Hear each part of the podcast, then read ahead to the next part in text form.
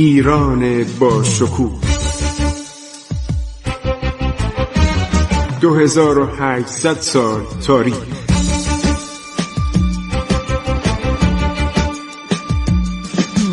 عبور از تاریخ.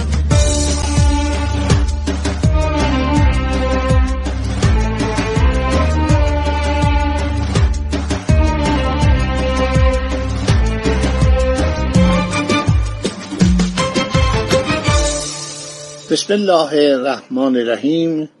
به نام خداوند بخشنده مهربان من خسرو معتزد هستم. در برنامه عبور از تاریخ برای شما درباره تاریخ قرن نوزدهم میلادی صحبت می کنم و ماجراهای آغاز سلطنت قاجاریه را ما تا قتل آقا محمد خان قاجار گفتیم. تا آغاز سلطنت فتلی شاه صحبت کردیم. بابا خان پسر حسین قلی خان برادر آقا محمد شاه که او را به ولیتی انتخاب کرد.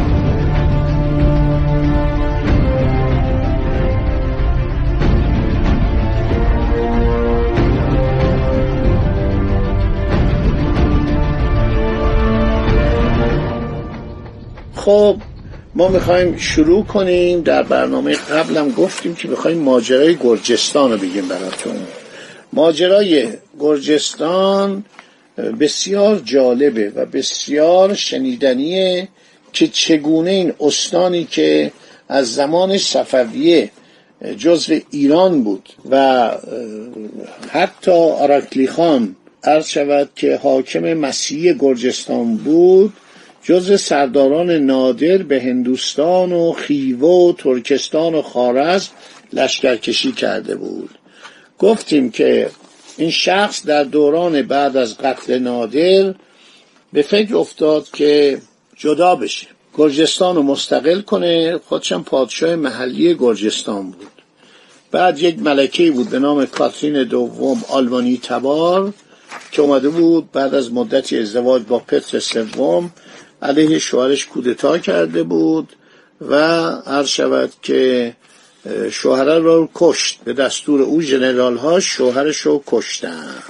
خب فکر تأسیس تجارتخانه در اشرف بندر بهشهر کنونی و انقاد معاهده 1197 1783 میان کاترین دوم و اراکلی ثابت می‌کرد که روسا این می‌خواد از عرض شود که وضعیت آشفته ایران در دوران بعد از نادر استفاده کنه و اون جنگ و جدالی که وجود داشت و نقشه سلف خودش پتر کبیره که می‌خواست بیاد دریای خزر رو بگیره و تمام سواحل جنوبی دریای خزر رو از ایران جدا کنه.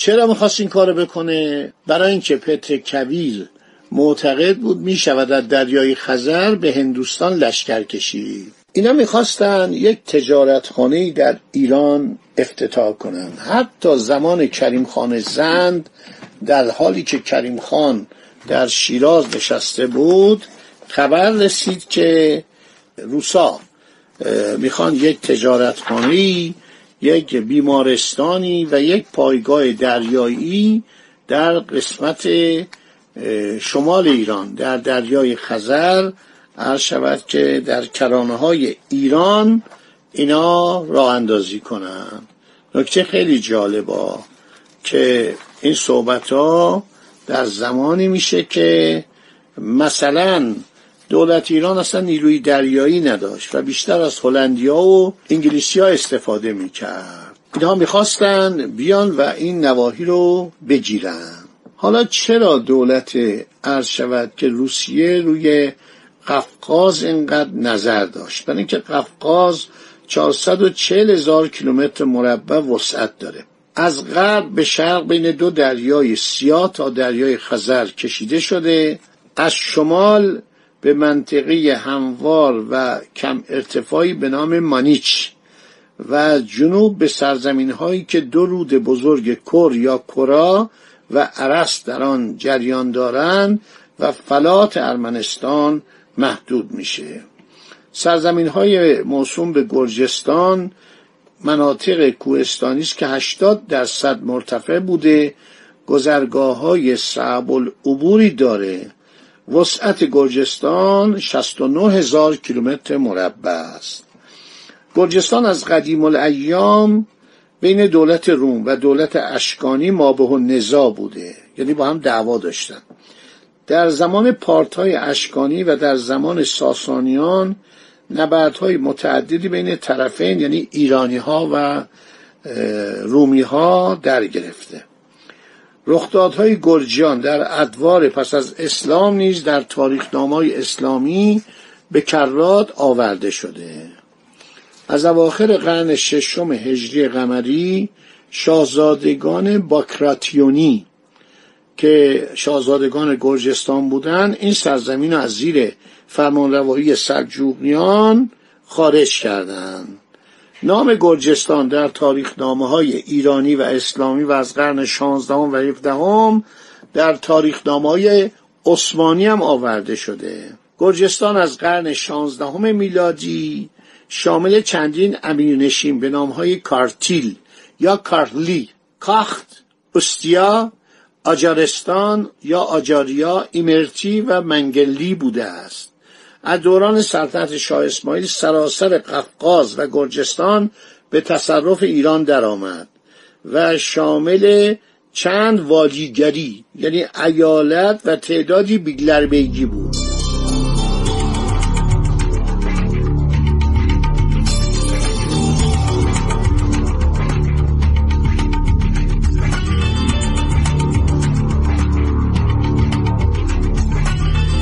خیلی خوب. ابوالحسن ابن محمد امین گلستان صاحب کتاب مجمل التواریخ یک مطلبی اشاره می‌کنه صاحب کتاب مجمل التواریخ بعد نادریه. این دوران به اصطلاح بعد از نادر رو بحث می‌کنه. میگه هنگامی که صادق خان برادر نادر بندر بستر رو گشود براتون گفتم ناگهان به کریم خان زند خبر رسید که چهل هزار سوار فرنگی از نزد پادشاه خورشید کلاه روس به پادشاه روسیه هم گفتن خورشید کلاه. مقرر شده که در کشتی ها سوار و دربند به خشکی فرود آمده به عزم حرب سلطان روم یعنی عثمانی از راه خشکی روانه روم شوند. کریم خان زن پس از اطلاع از این واقعه به فتلی خان قبه که در دربند داغستان علم استقلال برافراشته بود فرمان داد که اجازه پیاده شدن از کشتی را به نیروهای روسی ندهد. اونا گفتن ما می‌خوایم بریم از این طریق با عثمانیا بجنگیم. فتلی خان قبه ده هزار تن از جوانان لسکی یا لسکی رو در خشکی نزدیک لنگرگاه قراب یعنی کشتی های روسیه در جاهای پست یعنی جایی که دیده نمی‌شد مستقر گردانید و دستور آماده باش داد.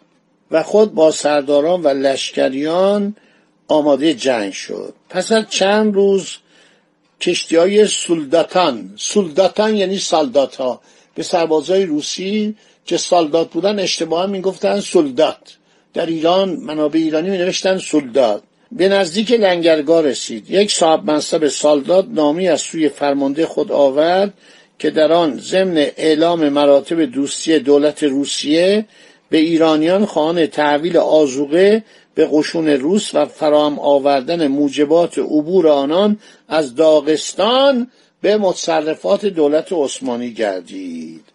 این امر سابقه داشت و در دوران نادرشاه نیز روسا و عثمانی ها در نوایی گرجستان و قفقاز با هم جنگیده بودند. فتلی خان قبه موافقت با عبور سالدات های روسی را موکول به اعزام پیک به شیراز و کسب اجازه از وکیل رایا کرد. زمان کریم خان این از اون موقع شروع کردن سردار روس پس از آگاه شدن از مخالفت فتلی خان قبه اعتنایی به نوشته او نکرد. دستور داد سالدات ها با توپخانه خود در لنگرگاه پیاده پس از رسیدن به ساحل خیمه های خود را در صحرا برپا کرده آماده عزیمت به مستملکات عثمانی شوند. عده این سپاهیان چهل هزار تن تخمین زده می‌شد. بنا به نوشته مجمل تواریخ یکی از کتاب های ایرانی که با نصر تاریخ وقف میده سردار روس فرستاده نزد والی گرجستان فرستاد و از او خواست نزد وی بیاید.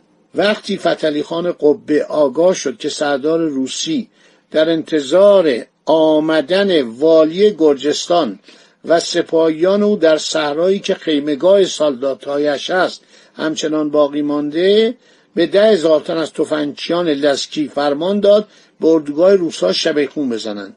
خود نیز شبانگاه به راه افتاد و اطراف اردوگاه لشکر روس را محاصره کرد.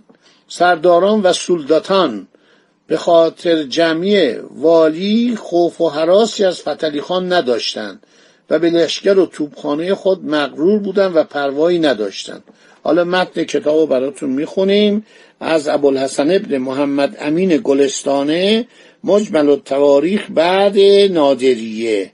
فتلی خان نصفی از شب گذشته خود را به کنار لشکر روس رسانیده به یک بار از چهار جانب محمیز به اسبان زده از گلوله توپ و تفنگ رو بر نگردانید.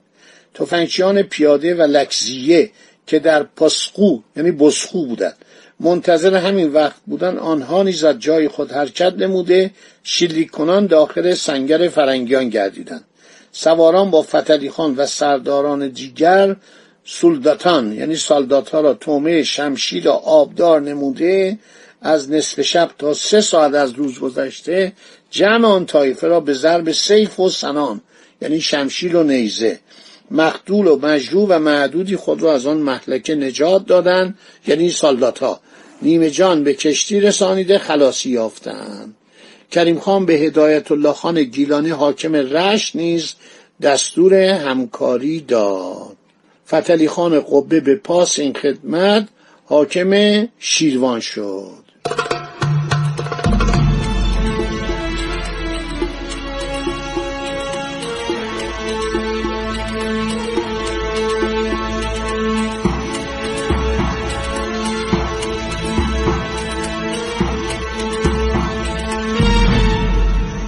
ببینید قدرت چجوری بوده که کریم خان زن دستور میده به آدمی که علیه ایران شورش کرده بود. حاکم داغستان. گفته برو این روسا رو بران و این کارو می‌کنه و چنین به اصطلاح غیرتی به خرج میده. خب تا همینجا رو داشته باشید. هر شود که امیدوارم باقی مطالب بگم. این مسئله گرجستان. و جنگ گرجستان و اتفاقی که بر ایران روی داد شنیدنی است. ما در قرن 19 هم هستیم.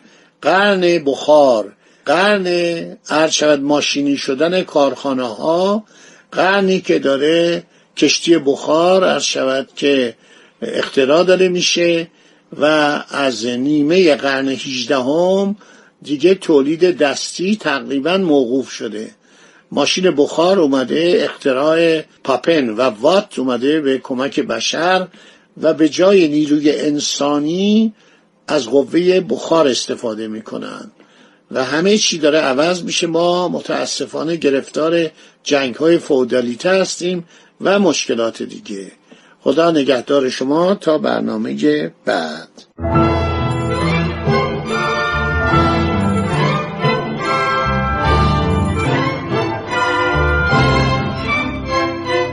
عبور از تاریخ.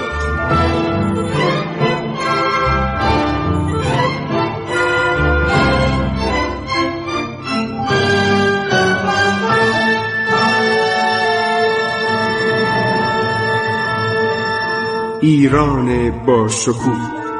2800 سال تاریخ.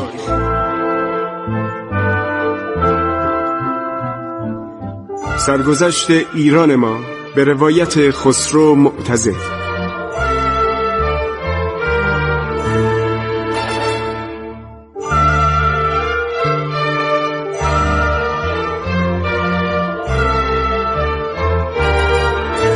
عبور از تاریخ با رادیو جوان.